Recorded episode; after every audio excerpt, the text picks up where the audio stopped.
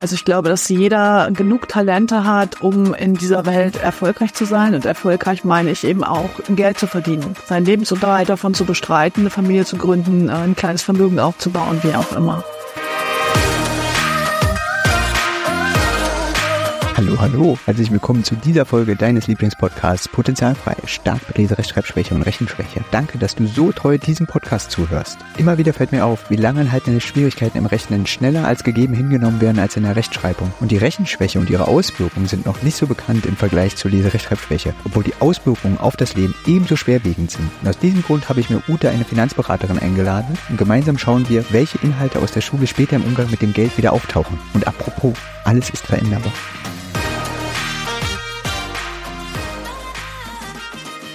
Hallihallo Ute, ich freue mich, dass du da bist und für mich total eine ungewöhnliche Zeit. Es ist mitten am Tag. Hallo Mio, ja, ich freue mich auch, dass ich hier sein darf. Aber was hast du zum Trinken mitgebracht? Ich habe Wasser hier. Ich auch. Die letzten Tage waren notwendig. Ja, das stimmt, wobei es heute echt kalt ist hier. Ich fröstle ein wenig. Ah, ja, hier ist ein bisschen weniger, also kühler, aber nicht wirklich viel.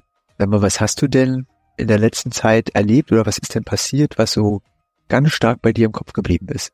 Das weiß ich nicht, ob es mit unserem Thema was zu tun hat, aber was mich gerade am Montag wahnsinnig geärgert hat, ist, ich will mein Rentenkonto klären lassen. Und ich dachte, es gibt eine deutsche Rentenversicherung, gibt's ja auch. Aber die haben halt, weiß ich nicht, wie viele hunderte Filialen, wo halt die einzelnen, sind durch Millionen von Versicherten, ist klar, bearbeitet werden. Nur, dass diese, sag ich, wenn sie mal Unterabteilungen, die kommunizieren nicht miteinander.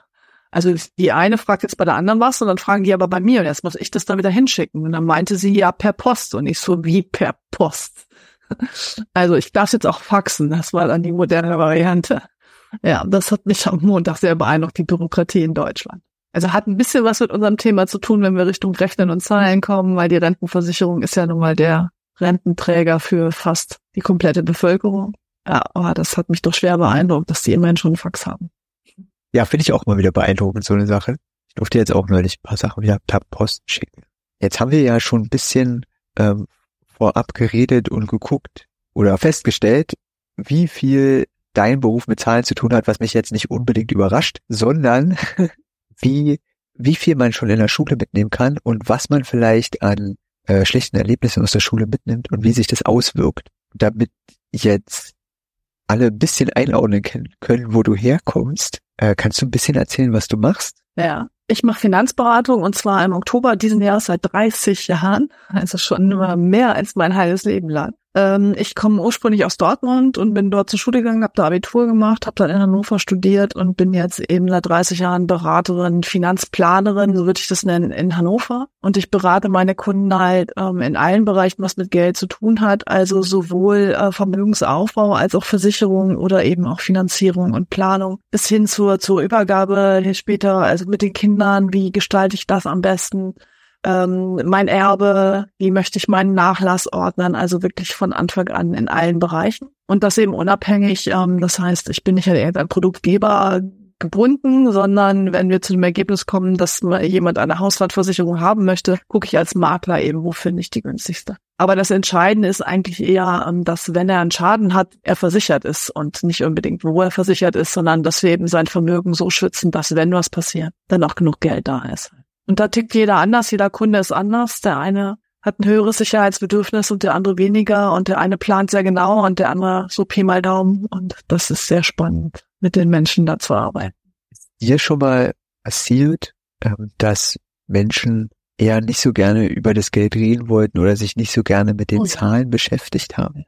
Über Geld spricht man in Deutschland nicht. Das ist ein, glaube ich, gesellschaftlich sehr tief verwurzelter Glaubenssatz und das ist auch tatsächlich so. Und das Extrem war wirklich, ich habe einen Zahnarzt, durfte dann seine Versicherung mal überprüfen. Das war das einzige Entgegenkommen, nachdem ich sehr beharrlich da auch war. Und mit dem habe ich dann 1,5 Stunden wirklich am Tisch gesessen und besprochen, diskutiert, ob wir für ihn jetzt mal eine Planung machen, wie das später nach Abgabe der Praxis mit Versorgungswerk und all diesen Dingen aussieht und mal gucken, wo er denn steht in seinem persönlichen Vermögensaufbau und vor allem für den Ruhestand. Und das Ergebnis war, er wollte es nicht. Er wollte es einfach nicht. Er hat gesagt, ich will nicht planen, ich will nicht hingucken, ich will es nicht wissen, egal wie es später sein wird, ich werde damit zurechtkommen. Also er hat sich voll ergeben in das Unbekannte und dann habe ich auch losgelassen. Also ich stehe da nicht drauf, eine komplexe Finanzplanung, die mich viel Zeit und Energie kostet, zu machen. Wenn jemand das partout nicht will, dann ist es eben so. Aber das war es extrem, dass ich 1,5 Stunden gebraucht habe, um zum Ergebnis zu kommen, dass wir es jetzt nicht machen. Ja. Jetzt erlebe ich das ja in meinem Alltag relativ häufig, dass kleine Riesen bei uns nicht wirklich was mit Mathe zu tun haben wollen und am liebsten sich umdrehen und gehen würden, einfach nur, weil sie ja eine Rechnungsschwäche haben und da extreme Probleme haben, Bezug herzustellen zu den Zahlen oder effektive Rechenstrategien zu haben. Und meine Teenies, die ich da habe, da kommt ja immer dann ganz oft, was soll ich denn damit? Das brauche ich ja nicht. Und jetzt einer von meinen wir haben gerade die Multiplikation abgeschlossen und der hat die Handlungsvorstellung jetzt von der Multiplikation. Und dann schließt sich ja relativ schnell Bruchrechnung und Prozentrechnung an. Und da hatten wir es wieder. Und wieder kam das, brauche ich nicht.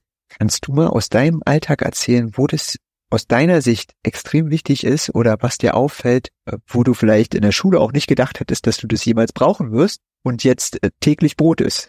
Genau, wahrscheinlich bin ich auch deshalb genau hier gelandet. Ich habe Mathe halt immer gerne gemacht. Ja, das können, glaube ich, Kinder und vor allem Jugendliche sich überhaupt nicht vorstellen. Aber letztendlich, egal in welchem Bereich man eine Schwäche hat, man wird seine Nische finden, da bin ich fest von überzeugt.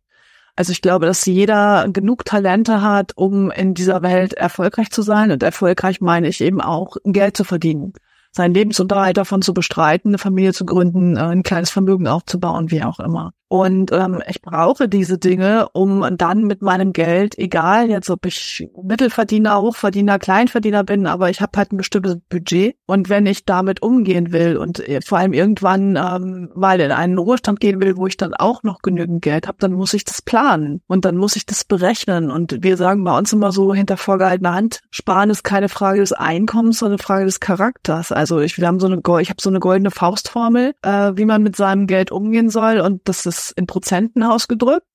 Und von daher muss man schon mal Prozentrechnung können, um einfach zu wissen, okay, wenn ich jetzt 10% meines Einkommens für später für meine finanzielle Freiheit zurücklegen will, ja, wie viel ist denn das überhaupt? Das brauche ich schon auf jeden Fall. Und gerade wenn ich ein bisschen nicht vom Tag, also von der Hand in den Mund, von Tag zu Tag lebe, sondern ein bisschen, das ist ja mein Job quasi, Menschen zu begleiten, ein bisschen über den Tellerrand hinaus zu gucken und längerfristig zu planen, dann ist ja auch das Zinseszinsergebnis eine ganz, ganz wichtige Zahl. Also wenn ich Geld spare und das mit einer bestimmten Verzinsung, sagen wir 1%, hochrechnen, ist es ja nicht, wenn ich 100 Euro anlege, nicht 1 Euro, der jedes Jahr dazukommt, sondern im zweiten Jahr sind es schon 1,10 € und dann 1,21 € und so weiter. Mehr kann ich jetzt nicht im Kopf. Aber exponentiell heißt ja einfach immer Prozent, der gleiche Prozentsatz von der jetzt höheren Summe ein Jahr später oder 2 Jahre später, 3 Jahre später. Und je höher hier dann auch meine Verzinsung ist, umso mehr kommt auch hinten raus. Und das muss ich ja einmal auf der positiven Seite, wenn ich planen will, vorausberechnen können, aber auch auf der negativen Seite. Und das erleben wir im Moment ja ganz stark mit der Inflation. Das ist ja auch prozentual auf den Wert meines Geldes. Und jetzt ist es immer sehr abstrakt, das können sich viele nicht vorstellen. Das ist aber einfach wichtig zu wissen. Wenn ich 1.000 Euro auf dem Konto liegen habe, dann kann ich mir in 3 Jahren dafür weniger kaufen als heute. Das heißt, die sind nach heutiger Kaufkraft nur noch 900 € wert, aber ich sehe immer noch die 1.000. Deshalb ist es so schwer, sich das klar zu machen. Und auch ich renne nicht dauernd mit dem Bewusstsein rum, irgendwie mein Geld wird weniger wert, aber im Moment, wo ich mich dann mal hinsetze, damit auseinandersetze, dann kann ich es eben berechnen und sagen, oh, das verliert ja ganz schön an Kaufkraft, an Wert. Und dazu muss man halt diese Rechenarten können. Und es ist ein Stück weit auch anstrengend, das stimmt. Also ich setze mich ja dann hin und rechne bewusst. Das ist ja ein bewusster Akt, das ist also Arbeiten sozusagen des Gehirns. Es ist nicht so, dass mir das ja auch, also dass ich das wie Vokabeln oder so aus dem Kopf dann, ich weiß sie dann irgendwann, rufe die einfach ab. Man muss sich dann schon auch mal hinsetzen. Aber wenn man erfolgreich werden will, auch finanziell erfolgreich, völlig egal in welchem Beruf, macht es einfach Sinn, seine Zahlen im Griff zu haben. Und da gehören schon diese Grundrechenarten dazu. Also es gibt ja Beispiele, wo die Größe, über die ich diskutiere, entscheidend ist. Also dass ich weiß, über was für eine Zahl rede ich gerade, wie ist das Verhältnis der Zahl im Vergleich zu einer anderen, wo wir dann also über den Zahlenraum und Verständnis von Zahlenraum reden in der Lerntherapie. Kannst du da ein Beispiel geben, wo du sagst, in deinem Bereich spielt es genau da und da eine Rolle und darum macht das schon Sinn, auch größere Zahlenräume oder generell Zahlenräume sich da drinnen auszukennen? Auf jeden Fall. Also ein ganz einfaches Beispiel ist, ich habe einem Kunden, das ist schon viele Jahre her, auch mal, also er hat mit mir diskutiert, warum das Tagesgeldkonto, was ich ihm vorgeschlagen habe, ich weiß nicht mehr, 0,1, 0,2%, also Minimalprozentsatz weniger hat, als das, was er im Internet gefunden hatte. Und dann haben wir da irgendwie hin und her gesprochen, was vielleicht Vor- oder Nachteile sind, ist jetzt beim Tagesgeld auch nicht so relevant. Aber was ich vergessen hatte zu fragen, war, um welche Summe es sich denn überhaupt handelt. Und im Ende des Tages war es eine Summe von 3.000 €. Und wenn ich einen kleinen Unterschied im Prozentsatz von einer Verzinsung habe auf so eine kleine Summe, dann sind das absolut, ich weiß nicht, 0,1% auf 3.000 € im Jahr, keine Ahnung. 3 €, ich kann jetzt nicht, ich sehe auf jeden Fall wenig. Wenn aber jemand 100.000 € anlegen will, dann ist es schon relevant. Und wenn ich eben dann auch noch das Geld über einen längeren Zeitraum anlege, dann habe ich ja wieder diesen Zinseszinseffekt. Dann macht es schon einen Riesenunterschied, ob ich mit 1% mein Geld über 20 Jahre anlege oder mit 2 oder 3 oder 4%. Das ist dann eine Exponentialkurve, dann auch das kommt in der Schule ja so schön mit dieser Parabel. Gibt's doch dieses so eine Schablone, die wir dann auch früher in der Schule hatten. Denkt bei der Schule auch, wozu brauche ich Exponentialrechnung? Aber genau das ist eben diese Zinseszinsrechnung. Und die ist, wenn ich Geld und Vermögen aufbauen möchte, wenn mir das wichtig ist, eben schon wichtig. Aber eben nicht bei wenig Geld und kurzfristig, da spielt sie nicht so eine Rolle. Und deshalb macht es manchmal auch Sinn, wenn man nicht nur über Prozentsätze nachzudenken, wo kriege ich ein bisschen mehr, sondern auch immer mal wirklich dann auszurechnen, was heißt das jetzt konkret auf meine Summe, auf meinen Plan, den ich hier habe. Und wenn man das nicht selber so gut und spontan kann, kann man ja auch zu Menschen wie mir gehen und sich beraten lassen. Nur da finde ich immer wichtig, dass man zumindest in dem Moment, wo wir das dann gemeinsam berechnen, auch versteht, was da gerechnet wird. Ich halte es für falsch zu sagen, ich nehme einen Berater und der soll das einfach alles machen und ich gucke gar nicht hin. Also Grundcredo ist immer, nichts zu machen, ohne was man nicht selber verstanden hat. Ganz wichtig. Und auch wenn man vielleicht selber die Rechnung gar nicht dann durchführen kann, aber in dem Moment, wo man sie dann begleitet mit jemandem macht, muss man sie zumindest verstehen können. Und deshalb macht es schon Sinn, auch in der Schule hier wirklich bei diesen grundlegenden Dingen sich Mühe zu geben, das dann da zu verstehen, damit man es eben später wieder abrufen kann. Ja, wenn du sagst, gerade die Kinder und die Jugendlichen, die sagen immer, Prozentrechner, so wozu brauche ich das überhaupt? Hast du da konkrete Beispiele, die du denen mitgibst, dass, um das anschaulich zu machen? Also mein Gefühl ist gerade, ich rede hier so drauf los, aber es ist vielleicht schon auch ein bisschen abstrakt. Vielleicht ist es da besser, noch konkretere Beispiele zu haben. Ich mache das bei jedem anders, aber vom Prinzip her die Aufgabenstellung ist die gleiche. Also sie soll immer mit offenen Augen durch ihre Umwelt laufen und gucken, wo sie überall Prozente sehen, auch in der Werbung. Und es wird so viel mit Prozenten hantiert und mit bestimmten mathematischen oder Begriffen, die mit Geld zu tun haben, dann haben wir einen guten Anlass, darüber zu reden. Also ist es wirklich preiswerter, ich nehme einen Handyvertrag über mehrere Jahre auf und bekomme dazu ein Handy mit $1? Oder ist es sinnvoller zu sparen, um sich das Handy sofort zu kaufen? Also so eine Sache nehmen wir dann auseinander, um zu gucken, was heißt das eigentlich, was einem da angeboten wird? Und das ist eben ganz nah dran. Oder wenn Influencer, Influencerinnen irgendwas anbietet, irgendein Produkt, ist das jetzt wirklich gerade preiswerter? Also da eigentlich ähnlich wie du auch sagen, okay, was heißt das denn, was da gerade angeboten wird? Was ist denn die Ausgangsbasis? Wovon werden denn 20% gegeben? Und wenn ich dann eben recherchiere, gibt's das irgendwo anders zu einem anderen Preis und ist es wirklich 20% preiswerter oder wurde vorher der Grundwert angehoben? Ja, genau. Ja, sehr schöne Beispiele. Das ist, damit es eben nahbarer ist, ja, es wird weniger, also es macht mehr Sinn, was hat es mit mir und meinem Alltag zu tun? Und ich glaube, das ist auch immer super wichtig, dass wenn es schon ein Thema ist, mit dem ich mich nicht gerne beschäftige, mit dem ich mich schwer tue, dann trotzdem zu sehen, okay, da kann ich es gebrauchen. Oder hatte ich jetzt auch mal ein kleiner Riese, der wollte halt jede Woche eine bestimmte Süßigkeit kaufen. Und da war die Frage, ist überhaupt genug Geld da dafür? Und die Eltern fanden das nicht so schau, aber der kleine Riese hatte ja Taschengeld und durfte das benutzen, wie er wollte. Auf jeden Fall kam raus, er wird da so weit nicht kommen damit. Und auch nicht in dem Maße konsumieren können, wie er gerne wollte. Und das haben wir als Grundlage genutzt. Und da ist es ja dann auch, wie viel Geld habe ich? Und es ist im ganz kleinen Maßstab, wie viel Geld habe ich? Wie viel kann ich ausgeben? Möchte ich noch irgendwas anderes damit machen? Oder gebe ich das jetzt so konstant an einer Sache aus? Und das ist, ich glaube, das ist auch was du erlebst, wenn ich das im Kleinen Rahmen übe und lerne, kann ich das auch auf einen größeren anwenden. Und dann habe ich auch mehr einen Bezug dazu. Oder eben einfach ausrechnen lassen, wie viel Schokolade, Energy Drinks, Softdrinks kann ich kaufen für zum Beispiel ein neues Handy. Genau, wenn mal ein größerer Wunsch da ist, ne? Das ist ja auch im Prinzip die Schwierigkeit in meinem Beruf, dass immer die kurzfristigen Bedürfnisse ja gerne schnell befriedigt werden, sprich, dann ist das Geld weg. Man kann aber jeden Euro nur einmal ausgeben. Und wenn ich halt einen größeren Wunsch habe, dann muss ich eben auch bewusst vielleicht mal einen Teil über 3 oder 4 Jahre weglegen, damit ich mir dann das Größere kaufen kann. Und das wird mir nie gelingen, wenn ich immer kurzfristig dann jetzt in deinem Beispiel die Süßigkeit verkonsumiere. Und da einfach mal klarzukriegen, also bei den Erwachsenen jetzt, ich arbeite ja immer mit den Erwachsenen, ist mir wichtig, dass sie eine bewusste Entscheidung treffen. Also wenn der dann entscheidet, ich möchte jeden Tag diese Süßigkeit und dafür weiß ich, dass ich das Fahrrad in 2 Jahren nicht kaufen kann und ich entscheide das bewusst, ist es völlig in Ordnung. Aber die meisten Menschen denken halt nicht drüber nach, sondern agieren irgendwie und dann ist der Fahrradwunsch, irgendwann läuft das halt auf den Kredit hinaus, weil das Geld nicht da ist. Ja, und das sind in der Regel eigentlich dann unbewusste Entscheidungen und das finde ich schade. Also wenn jemand Bewusstes sagt, finde ich das in Ordnung, aber dazu gehört, dass er es vorher einmal klar verstanden hat. Es hat auch viel mit Zeit nehmen zu tun, ne? Ja. Was würdest du denn sagen, was könnten Eltern mitmachen? Also wir werden ja auch beeinflusst von unseren Eltern und was uns mitgegeben wurde. Wenn jetzt Eltern sind, die sagen, sie möchten das, also ihren Kindern was anderes mitgeben, was würdest du denn sagen, so aus deiner Sicht, was würde denn helfen und unterstützen auf dem Weg zum bewussten Umgang mit dem Geld, egal wie die Entscheidung ausfällt? Naja, das würde ich jetzt aus meiner Rolle als Mutter einfach mal spontan beantworten. Also ich glaube, der beste Weg ist, selber bei sich zu hinterfragen, wie mache ich's, wie agiere ich's und das gegebenenfalls zu ändern.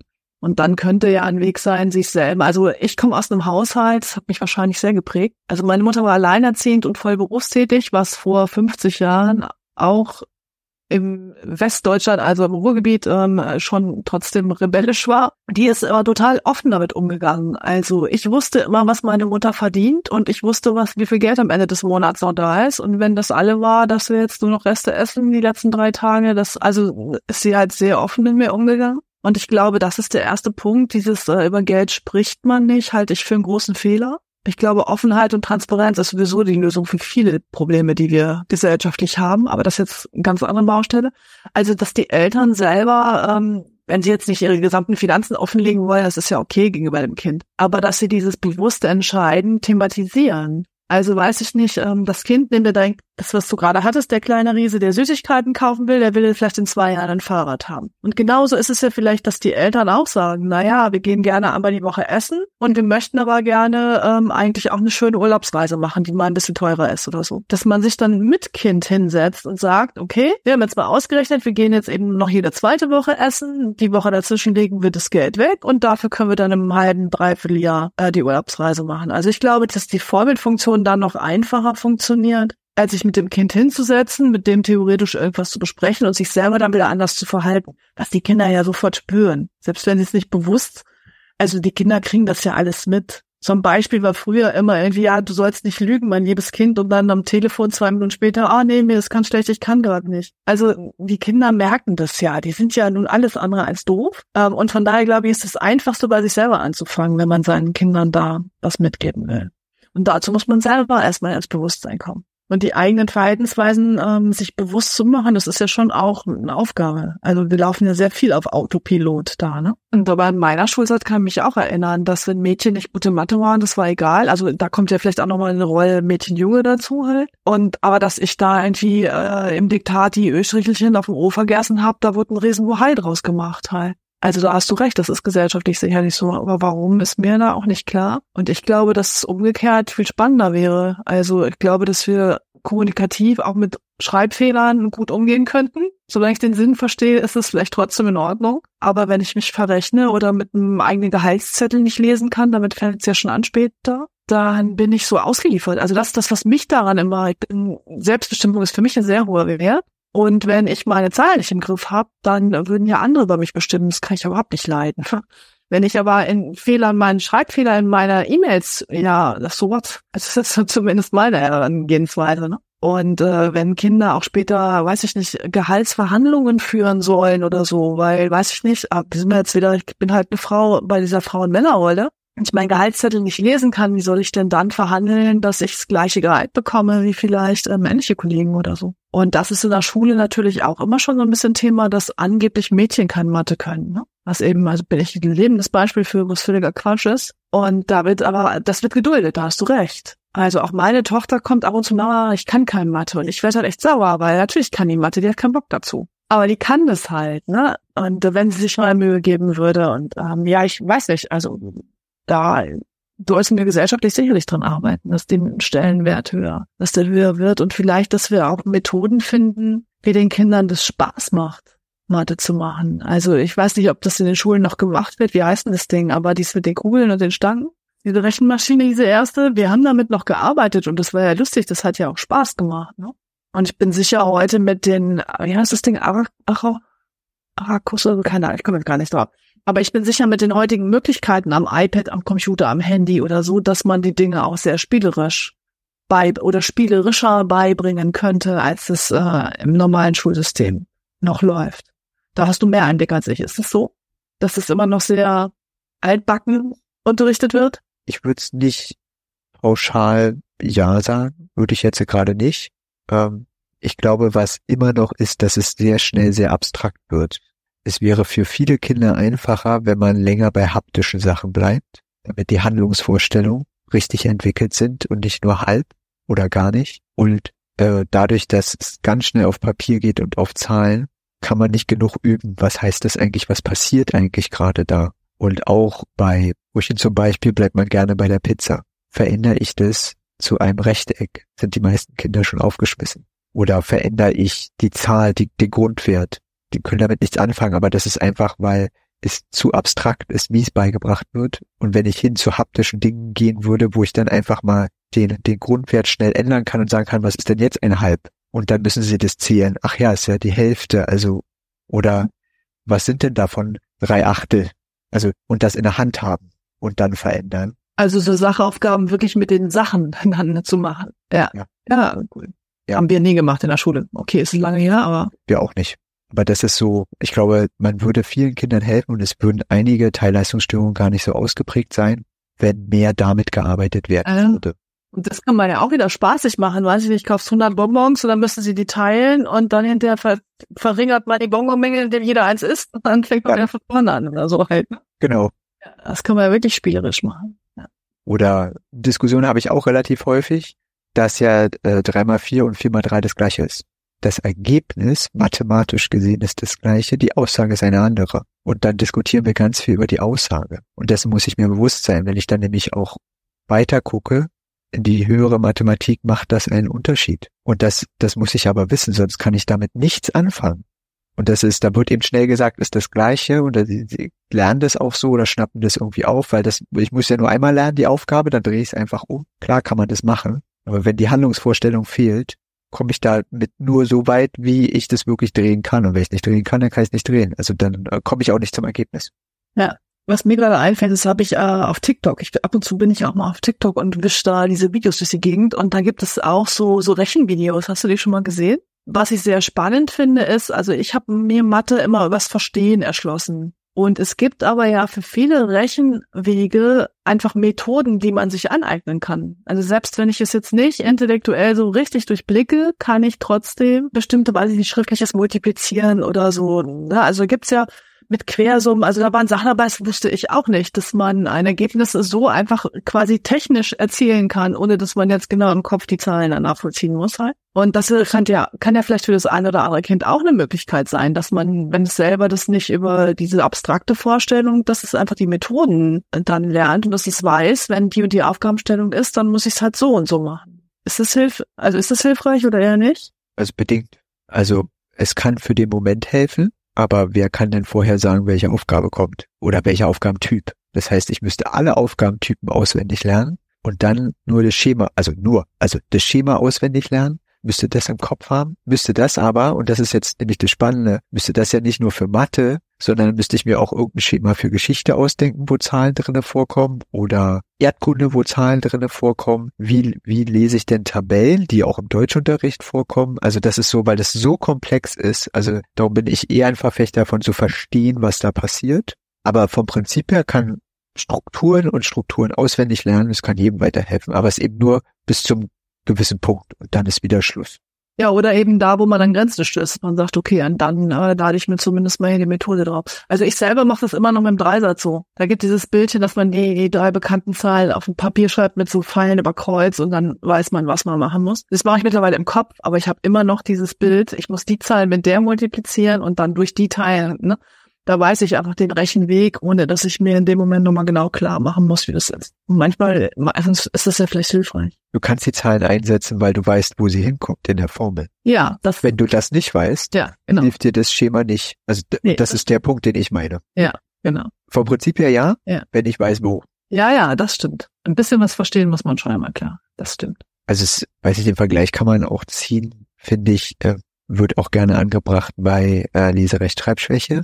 Kann sich ja die Wörter alle einprägen, die Schreibweise. Setze ich mich hin und lerne den Duden auswendig. Wobei ich glaube, es gibt Kinder, die lernen so, ne? Die eher das Bild des Wortes lernen, als die Buchstaben aneinander rein, oder?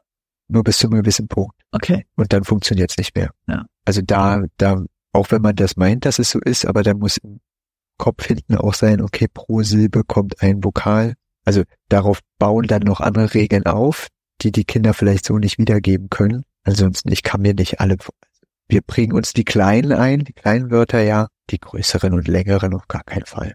Das war meine Schwierigkeit immer. Ich habe immer so geschrieben, wie ich es gehört habe. Also schon Buchstabe für Buchstabe und dann sind da entstehen dann Rechtschreibfehler. Also ich weiß jetzt noch, dass ich Männer mit E geschrieben habe. Die ganze Klasse gelacht. Deshalb ist mir das auch so noch. Na, und ich fand es völlig normal. Ja. Ja, hören wir ja auch. Ja.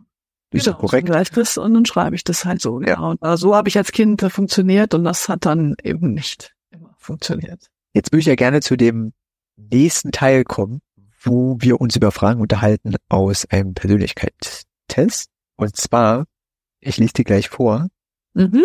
Spannend ist, wie du die einsortierst. Und zwar, wir haben diese 3 Fragen und du sortierst diese Fragen ein nach trifft eher zu, trifft weniger zu, aber nur die 3 zueinander, nicht einzeln. Okay. Schon als Kind war ich ordentlich. Ich gehe immer mit einem guten Plan vor.